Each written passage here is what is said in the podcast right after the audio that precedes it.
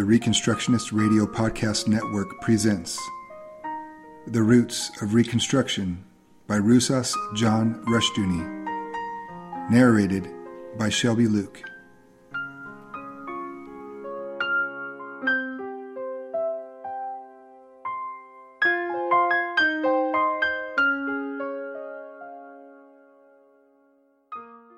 Thank you for joining me this week in the reading of Roots of Reconstruction by Rousas John Rushdoony.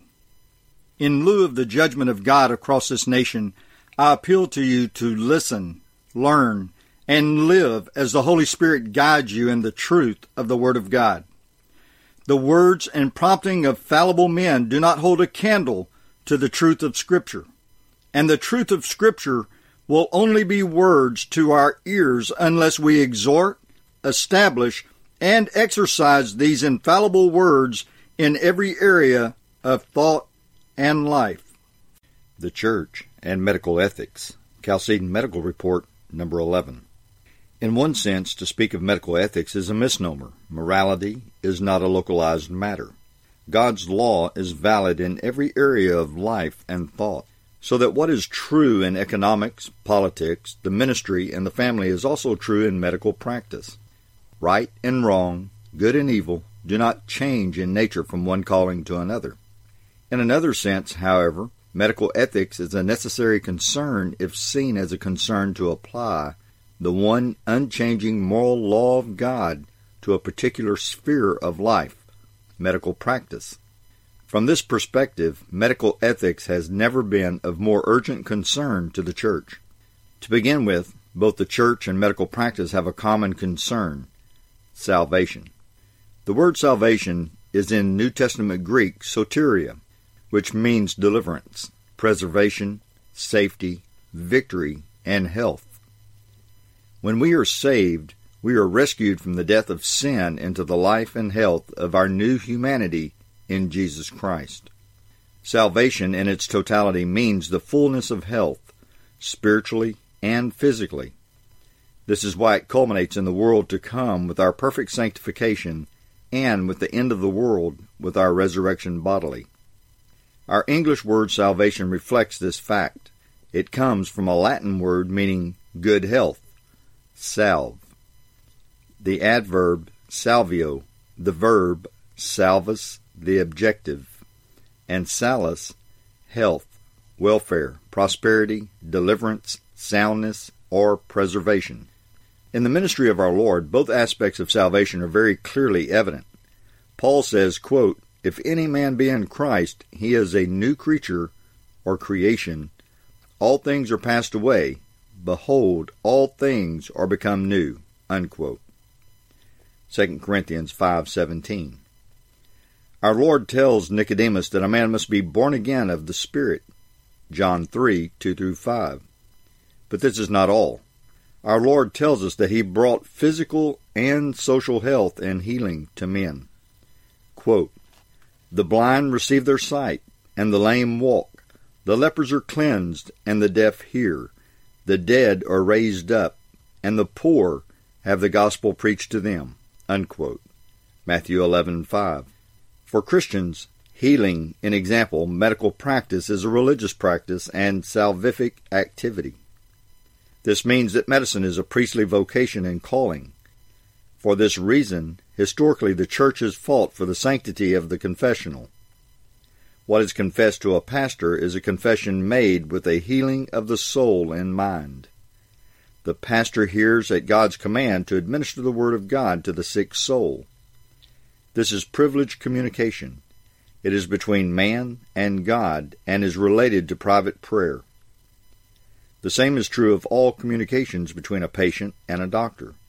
It is a form of confession for the purpose of healing. The doctor is God's agent in the process, and the communication is privileged. Because in recent years we have forgotten this religious character of doctor-patient relations, we have allowed the state to make inroads on its immunities. Next, we must remember that while God's moral law is the same for every man and for every calling, there are God-imposed limitations of functions in the various spheres. One example is the death penalty. It applies to all men in all callings and spheres of life. But not all men can apply it. In Scripture, all but one of the basic powers, control of children, property, inheritance, education, and welfare, are given to the family, and the death penalty is withheld. The church has important powers, but not the death penalty. The same is true of medical practice, of healing. Like the church, medical practice must concern itself with restoring and strengthening life, with fighting off death rather than execution. For the church or the doctors to embark on a program of executions is thus immoral and offensive. On the other hand, given our current situation of lawlessness and crime, for the state to restore and use the death penalty is emphatically a moral step. We can and must do as citizens things we cannot morally do as doctors, and vice versa. All callings are under God's law and are required to obey it, but each domain or sphere has a limitation of duties and of powers. For medical practice, thus, to kill means a fundamental violation of God's moral order. This means, first, that doctors must not be executioners, killing men because they may truly deserve to be executed. This is the state's function, not the doctor's. This means, second, that what is forbidden to the state, to kill the innocent, is doubly forbidden to doctors. In example, euthanasia and abortion, for example. Third, for any sphere to exceed its God-appointed area is to play God. The power to kill is not given to the family. It is the realm of nurture, not of death. The same is true of the church. For the church to usurp the power of family or of state would be to deny its calling and to play God. The doctor has a related role. As we have seen, medical practice is a religious, a priestly vocation because it has to do with health. To take human life by abortion or euthanasia is a violation of the calling to heal. But this is not all. There is a relationship, too, between medical practice and the family. Despite the present anti-Christian trends in medicine, the term family doctor still survives. Like the family itself, the family doctor has a nurturing role to nurture life. Medical schools seem to have forgotten this fact. Medical offices seek increasingly to be impersonal and scientific, cold in their appearance and their crisp methodology. Physicians fail to understand why their profession is often held in disrespect.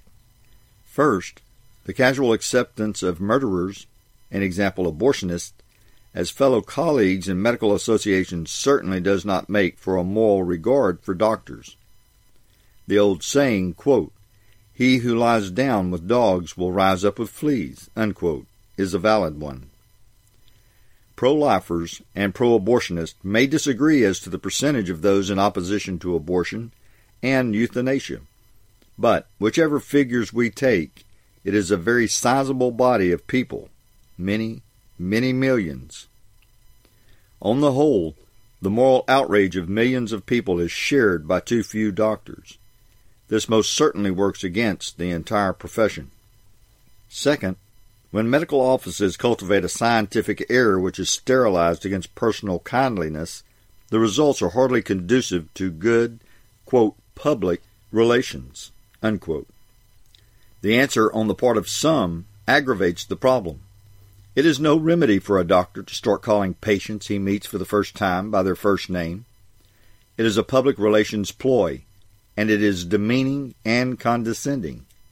Public relations ideas are no solution to a failed sense of vocation. The sense of vocation of a calling is needed in medicine and in every area of life. Here again, a major problem is a false view of science. Students are given, quote, "scientific," unquote, aptitude tests. The tests tell them what they should be, not their personal goals and sense of mission, something now becoming rare. The school counselor adds insult to injury. If the student's aptitude test indicates that he is fitted by abilities for medicine or for engineering, he is then told of the job situation in his field. Does it seem overcrowded at the moment? He is urged to look towards some of his secondary aptitudes. Thus, the two prime factors or considerations are, first, what a supposedly scientific test tells him, and second, what supposedly scientific surveys of that field say about job opportunities. Given this process, the amazing thing is that we have as many good doctors, dentists, lawyers, et cetera as we do. Science has preempted the doctrine of calling with the idea of scientific determination. In the process, life has been made barren. How important this point is was made apparent in a recent letter from Philip Spielman, a notable figure in Berkeley, California, in arguing for abortion, objected to the argument that abortion kills persons. The term person, he held, escapes definition. It is, as some hold, a verbal fiction, and the only way to know what a person is is to define the term legally. Such a perspective means that people of any age or race can be declared non-persons and denied the right to life. Charles Rice, a professor of law, has called attention to the fact that the legal groundwork for such a step has already been laid. In one sense, the Berkeley man was right. If we do not know God as the supreme person, we have no grounds for defining anyone as a person. We then become simply a fortuitous concourse of atoms, coming from nowhere and going nowhere. Then, too, life is simply an epiphenomenon, not a reality. There can thus be no medical ethics if there are no biblical ethics. If we undermine God's law word, we undermine all areas of life and thought, and every vocation. To restore and improve medical ethics, we must restore and develop biblical ethics, God's law word, within the realm of the church. The church is where the crisis began, and the church is where we must begin the restoration. Medicine's Mechanical Model, Chalcedon Medical Report, number twelve. Every area of life and study has its presuppositions, its starting points. Whether it be science or politics, certain axioms or paradigms of thought form the premise of all life, study, and research. A false premise can become progressively more dangerous for men and nations. It is thus essential that presuppositions, paradigms, or axioms be analyzed to determine whether or not they are true or false. The medical model of Western culture is centuries old.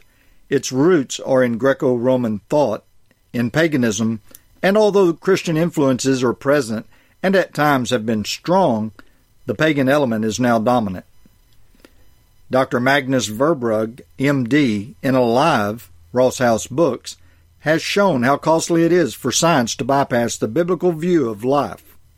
Scripture tells us that God created man out of, quote, the dust of the ground, unquote, and by the miracle of his ordination, man, quote, became a living soul, unquote, Genesis two seven.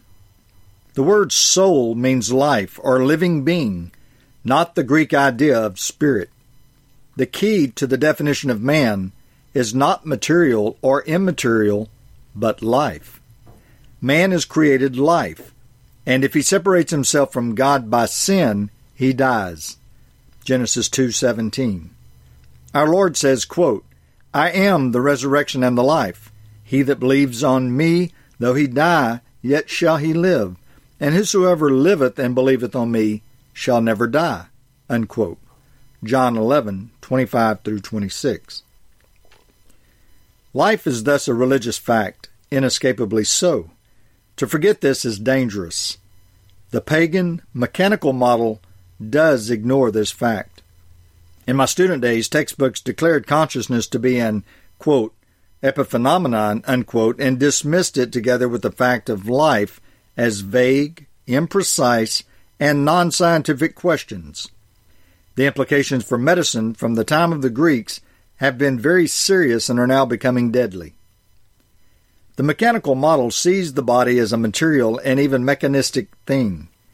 We all know how to deal with mechanical things to some degree. An automobile will not run without gasoline, so we add gasoline, and all is well. When it requires oil, we add oil, lest the motor burn up. When mechanical parts wear out or malfunction, we exchange them for new parts.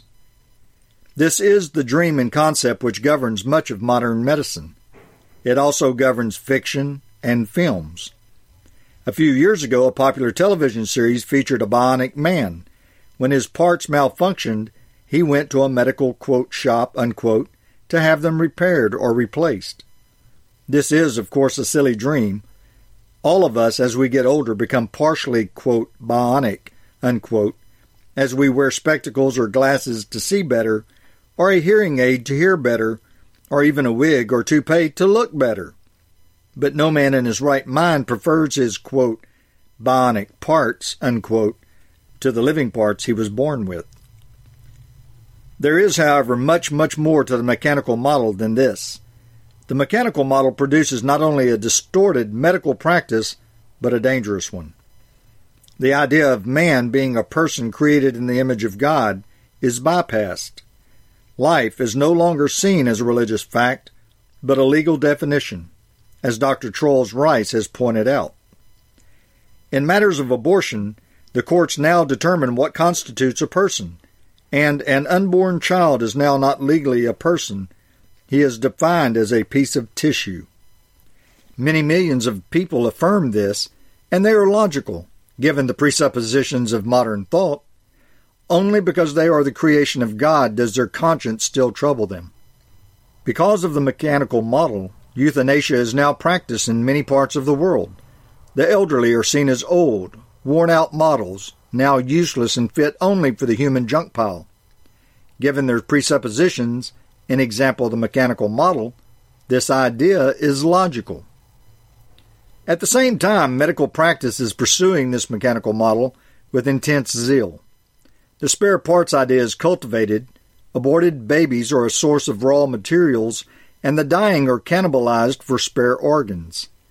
Both the moral factor and the fact that the body works to reject these alien parts are sidestepped. Somehow, the spare parts idea is going to be made to work.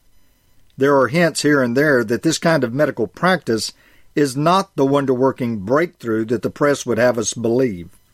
In any case, increasingly some people feel that they have a, quote, right, unquote, to spare parts when they need them. On one trip, I was told of the pressures put on some heartsick and grieving parents to sign over their child's body for parts while the child was still fighting for life. One wonders, given the contempt for life shown by some of these medical men, can they be trusted with the life of a perhaps dying child whose, quote, parts, unquote, can be used elsewhere? In the Netherlands, the elderly are increasingly afraid to go to the hospital, lest they be, quote, put to sleep, unquote, or killed. In the United States, some older people are promising their husband or wife never to send them to a hospital if they become seriously ill. This should not surprise us, given the mechanical model. Doctors and families will alike show less and less respect for life. What is urgently necessary, therefore, is a strictly Christian model for medical practice. This will take time and serious thought to develop. It must begin with systematically biblical presuppositions and with humility. We have had non-mechanical models, such as holistic medicine, but these are still alien to Scripture and heavily influenced by Oriental mysticism. It is strange that some who resent any reference to the biblical model are still ready at times to experiment with such things as acupuncture. They prefer any answer by man rather than one by God. The ultimacy of man's word seems to be their presupposition. Time is running out, given the mechanical model, and what is to prevent some tyrants from declaring various groups of people to be non-persons? Marxism and fascism have already done this politically and medically. With abortion, the democracies have followed suit. Nothing is more foolish than to believe that either time or ideas will stand still. They move on. And the mechanical model in medicine means a variety of deadly possibilities. Today, most people believe in the medical model and are constantly, quote, popping pills, unquote, taking drugs, as the answer to their problems. They believe that adding some pills to their system will be like putting gasoline in a car tank. It will make them go. Many demand pills from their weary doctors in the confidence that some additive to their inner machinery will solve their problems. Of such illusions are evils and tyrannies made. Thank you for joining me this week in the reading of Roots of Reconstruction by Rousas John Rushdoony. Lord willing, we will be reading again next week. Until then, may God bless your endeavors as you serve the one and only King Jesus.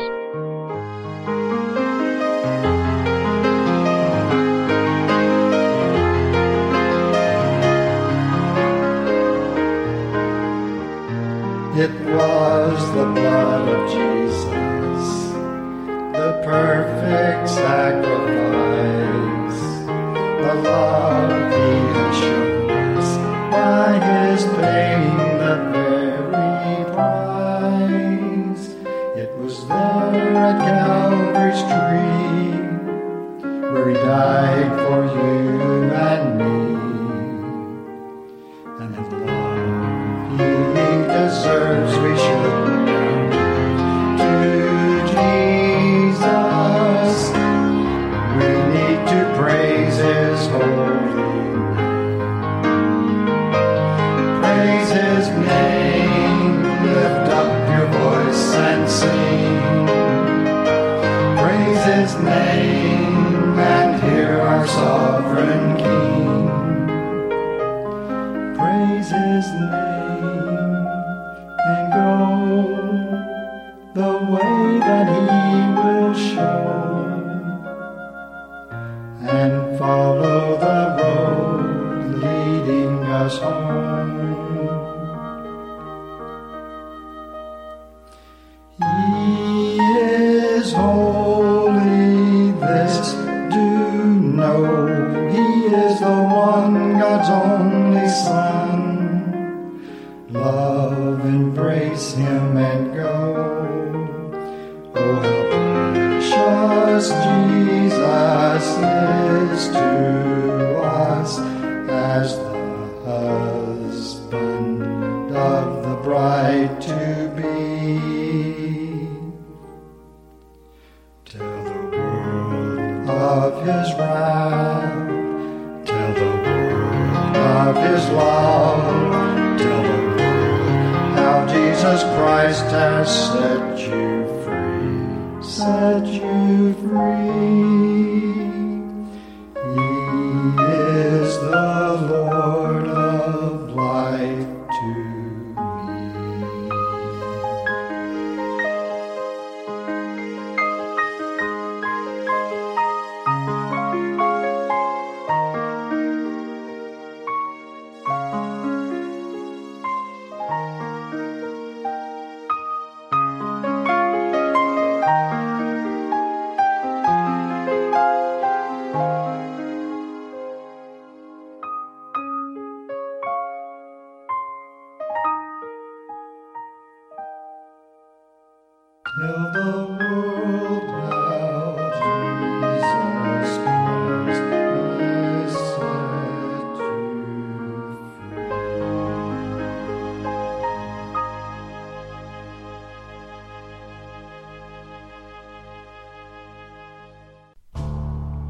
The Reconstructionist Radio Podcast Network brings to you a complete lineup of podcasts where you will hear practical and tactical theology.